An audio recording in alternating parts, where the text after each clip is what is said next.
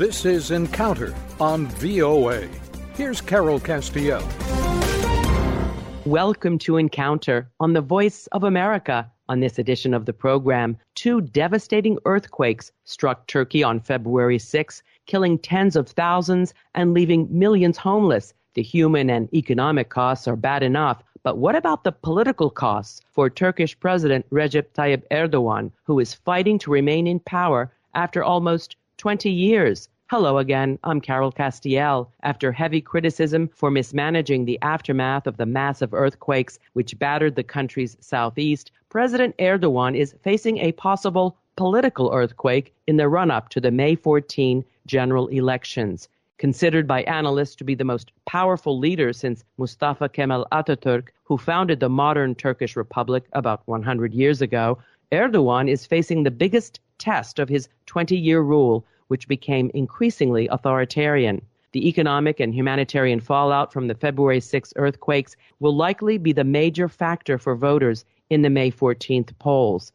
In addition, Turkey's normally divided opposition has found consensus on a single candidate to challenge Erdogan. Kemal Kılıçdaroğlu leads the Republican People's Party, or CHP, and public opinion polls suggest that he and his running mates are the most likely contenders to beat Erdogan. The opposition alliance is running on a platform that would reverse many of Erdogan's signature policies, according to Reuters. They have pledged to dismantle the executive presidency in favor of the previous parliamentary system, restore independence to the central bank, and return Syrian refugees, just to name a few. Turkey's Kurdish population also remains a key constituency. According to Gönül Tol, one of our panelists, the pro-Kurdish People's Democratic Party, or HDP, has somewhere between 8% and 13% of the vote. Thus, the emergence of a unified opposition appears to pose a serious threat to Erdogan, long seen as, quote, invincible by allies and adversaries alike. And then there is the issue of Turkey's key role in NATO and Ankara's initial objections to applications from Sweden and Finland. President Erdogan is close to Russian President Vladimir Putin, but also has been supportive of Ukraine, having sent some weapons to Kyiv and having brokered a deal for Ukrainian wheat exports. It remains to be seen how a potential successor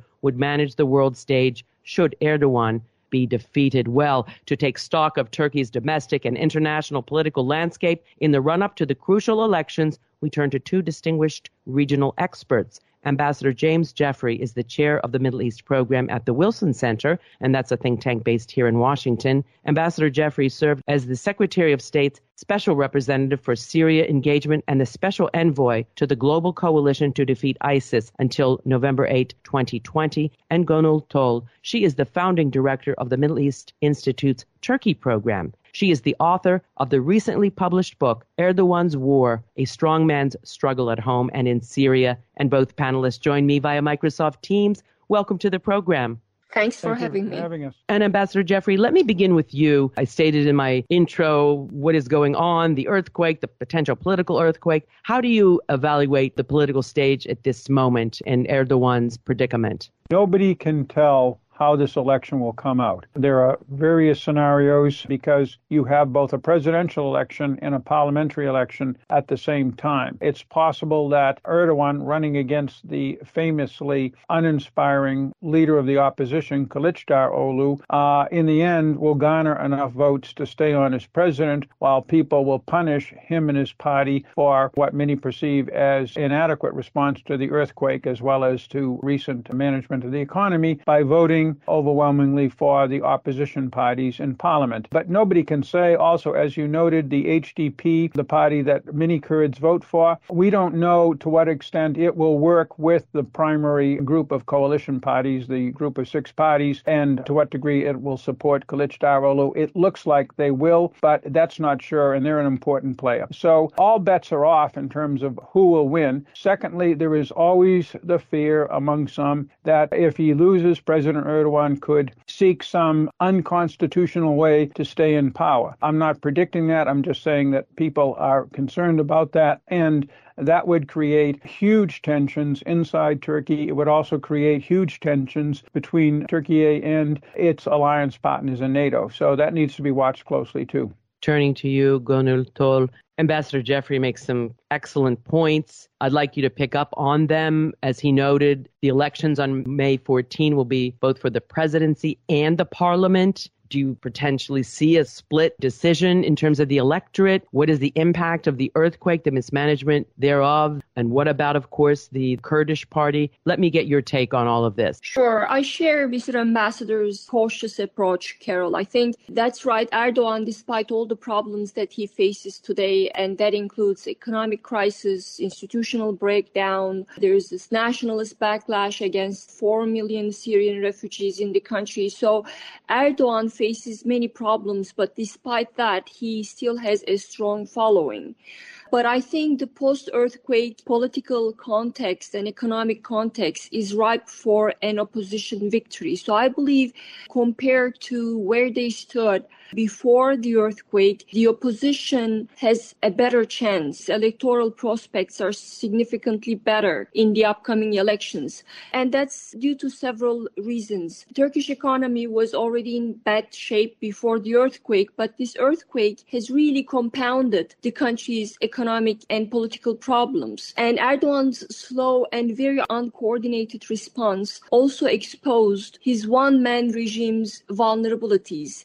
And I was on the ground after the earthquake hit. I saw firsthand the frustration and the anger directed towards Erdogan's slow response. So I think if the opposition parties manage to secure the support of the pro-Kurdish party, they have a significant chance of beating Erdogan in the first round in May.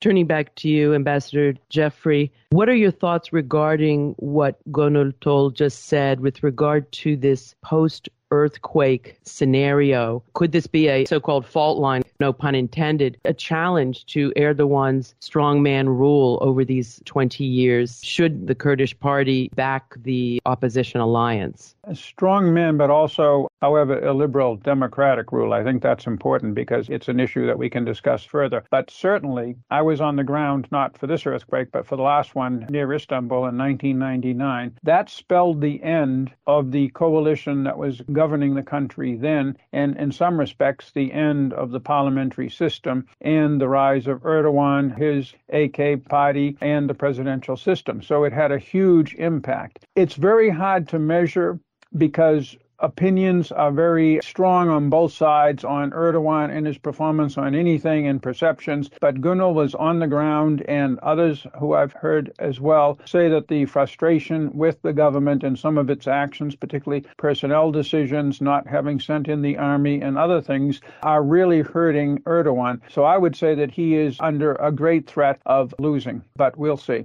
And back to you, Gönül Tol, with regard to the chances of the opposition alliance, to what extent do you think the Kurdish vote could be very key? And do you see them joining with the opposition rather than fielding their own candidate? Well, Carol, before the earthquake, the pro-Kurdish party, HDP, announced that they were going to field their own candidate. And that was a huge blow to the opposition bloc's prospects of winning the elections in the first round. Because remember, the HDP has a large constituency, as you mentioned in your initial remarks, somewhere from 8% to 13%. So in a race that's going to be very tight, whom HDP is going to support will be the key. So the Kurds will be the kingmakers. And after the earthquake, they said that they were not going to field their own candidate. And after the announcement of Kılıçdaroğlu's candidacy, pro-HDP, pro-Kurdish parties leaders hinted that they were open to talks with Kılıçdaroğlu, and they hinted that they could support Kılıçdaroğlu's candidate. Now, again, that's going to be a game changer, and I think Erdogan understands that, because in January, Turkey's top court had frozen the pro-Kurdish party's bank accounts holding treasury aid. And that decision just today was reversed, and this move came after HDP called for talks with the opposition bloc, which may pave the way for the party to support Kılıçdaroğlu. So I think Erdogan is in a way testing the waters with this decision, which again means that it's very critical whom HDP is going to support.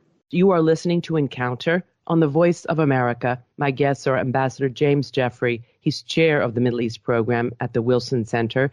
And Gönül Tol, she is the founding director of the Middle East Institute's Turkey program. And she's the author of the recent book, Erdogan's War, A Strongman's Struggle at Home and in Syria.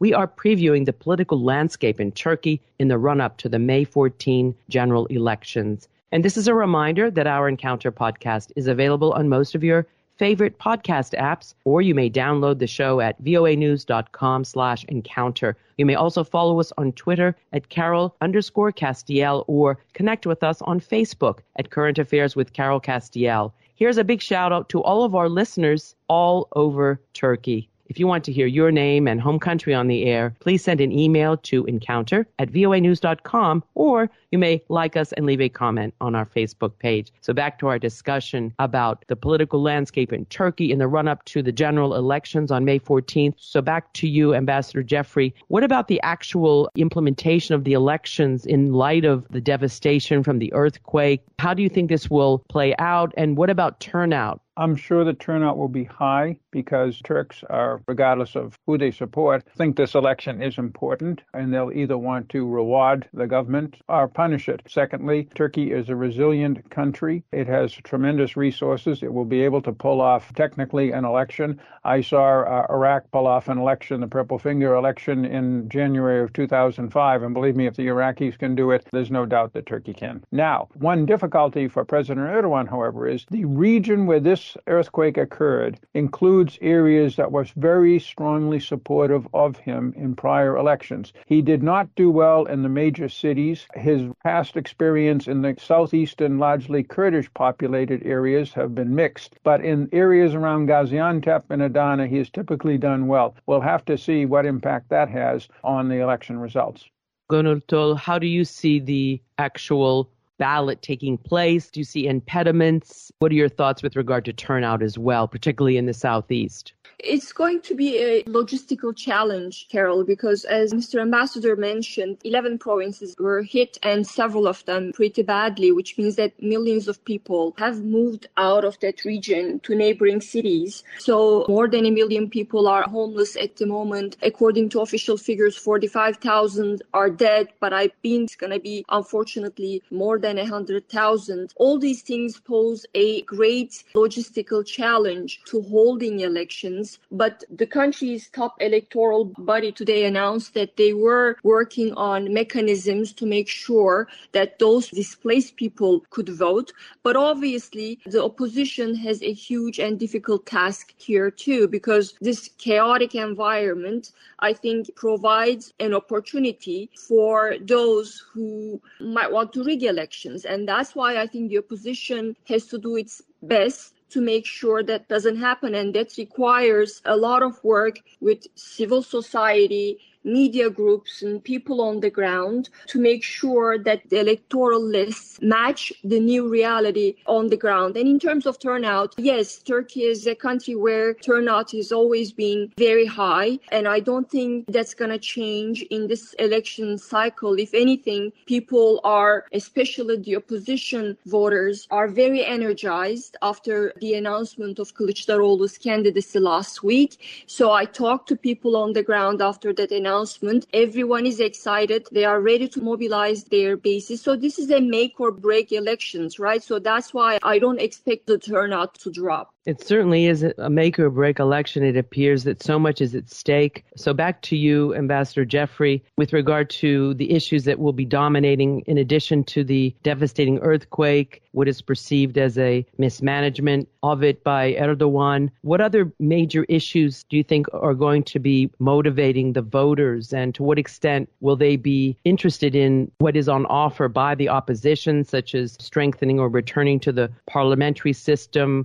That's really a good question. Clearly, aside from the earthquake, the mismanagement of the economy, particularly the high inflation generated in part by the government's perverse approach to interest rates and political control over the central bank, is a big issue for many Turks. I think that is the biggest weakness, frankly, of the AK government under President Erdogan. Beyond that, there is some frustration, as you mentioned, about Syrian refugees. But while it would be very hard to get them to go back, that is an argument argument that might sell in the election as well. Beyond that, I would be a little bit careful. First of all, I have lived in Turkey during the parliamentary system, and other than briefly under Turgut Özal, it hasn't really worked going back 40 years before 2017, and I think Turks know that. I'm not necessarily sure that that is a winning approach, even for people who don't like President Erdogan as the president. They may not want a return to a very chaotic system of governance that we had for many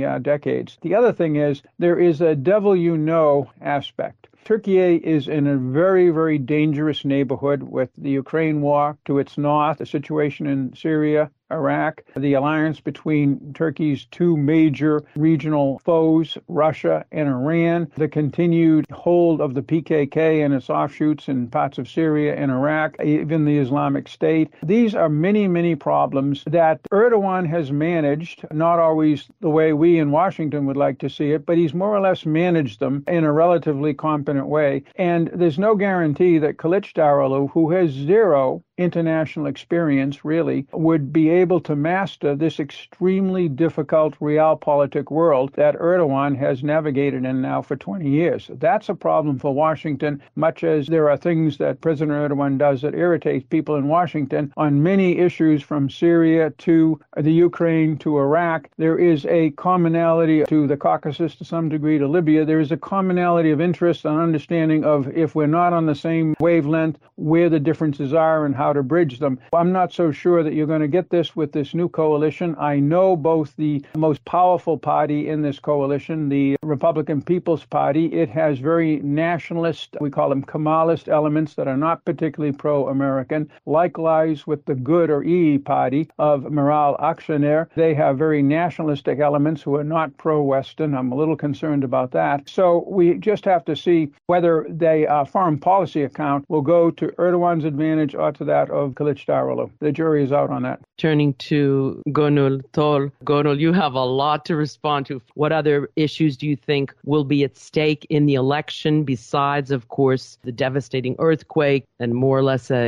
referendum on Erdogan's rule, increasingly authoritarian over the past 20 years? Do you think that people are very concerned, that is, voters, about Kılıçdaroğlu's perhaps lack of expertise on the international scene? What other factors will play into the election? Well, I disagree with the ambassador on 2 points. The first one is he is right in that the 1990s were chaotic years in Turkey with unstable coalition governments, economic problems, terrorism problems.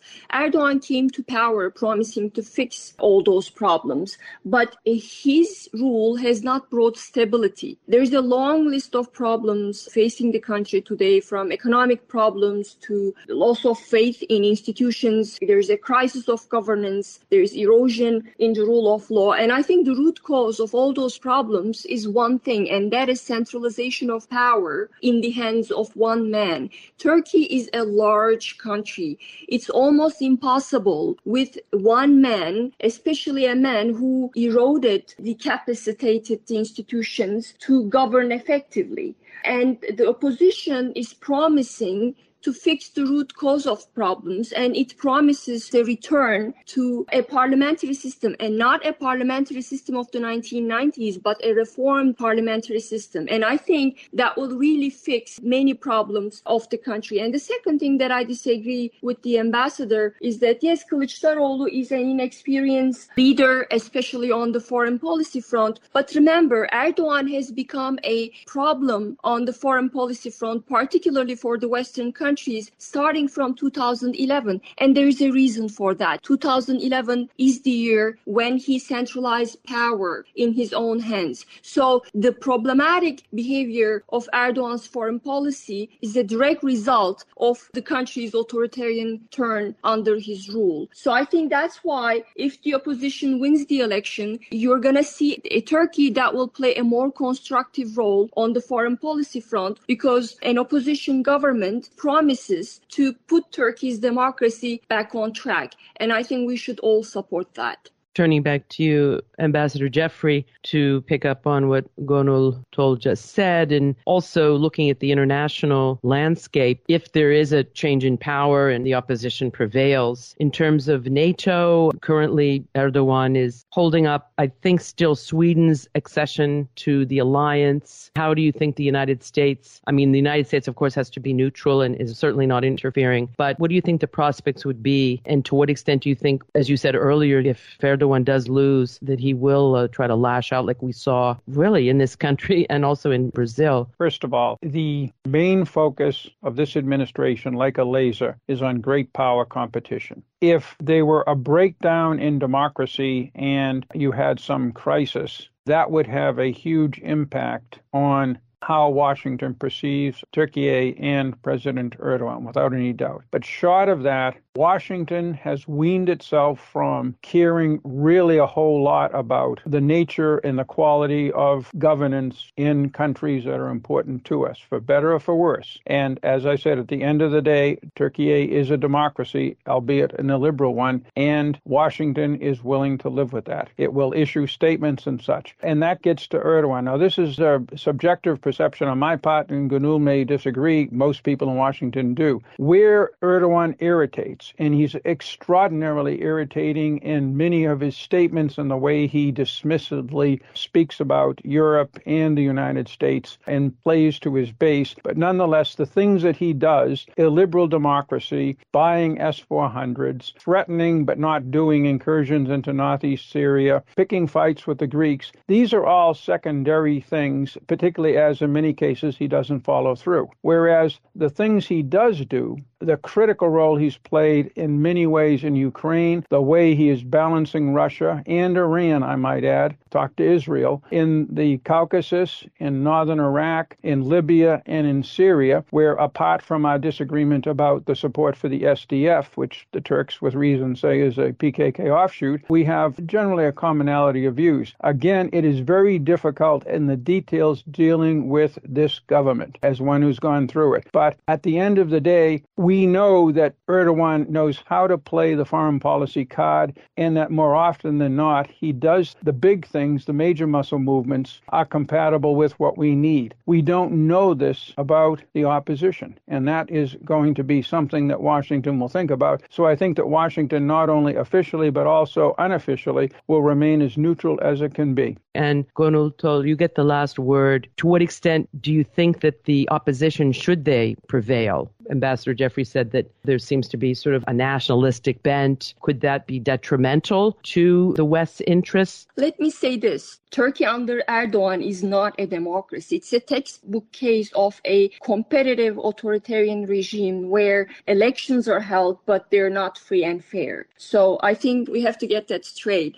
And the second thing is, Mr. Ambassador said that we do not know what opposition's foreign policy is going to look like. Actually, we do. They have said this, and they released a report too on where they stand on the country's key foreign policy issues. They talked about rekindling Turkey's EU membership process, which is going to really help not just Turkey, but also in Turkey's relations with the European Union and the United States, and the U.S. should back that. And second, Mr. Ambassador talked about this strong nationalist current, and he mentioned Good Party, which is a key member of the opposition alliance, and he said he was concerned about its anti-Western stand. I think he has nothing to worry about there, because you will not get a government that is more anti-Western than Erdogan. That's true. There are nationalist elements in the opposition bloc. Certain things in Turkey's foreign policy posture might remain similar, but I think on other things that are key to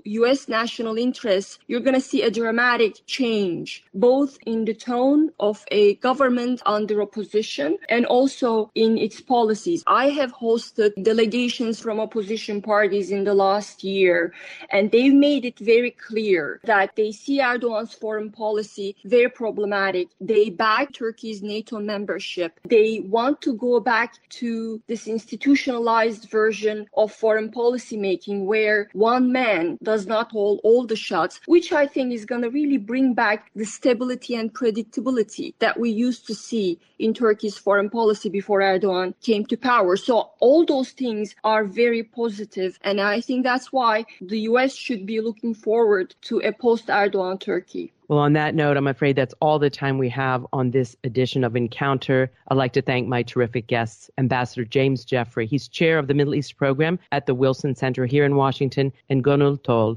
She's founding director of the Middle East Institute's Turkey program. Encounter was produced in Washington with technical assistance from Rick Pantaleo. I'm Carol Castiel. Join me again next week for another Encounter on the Voice of America.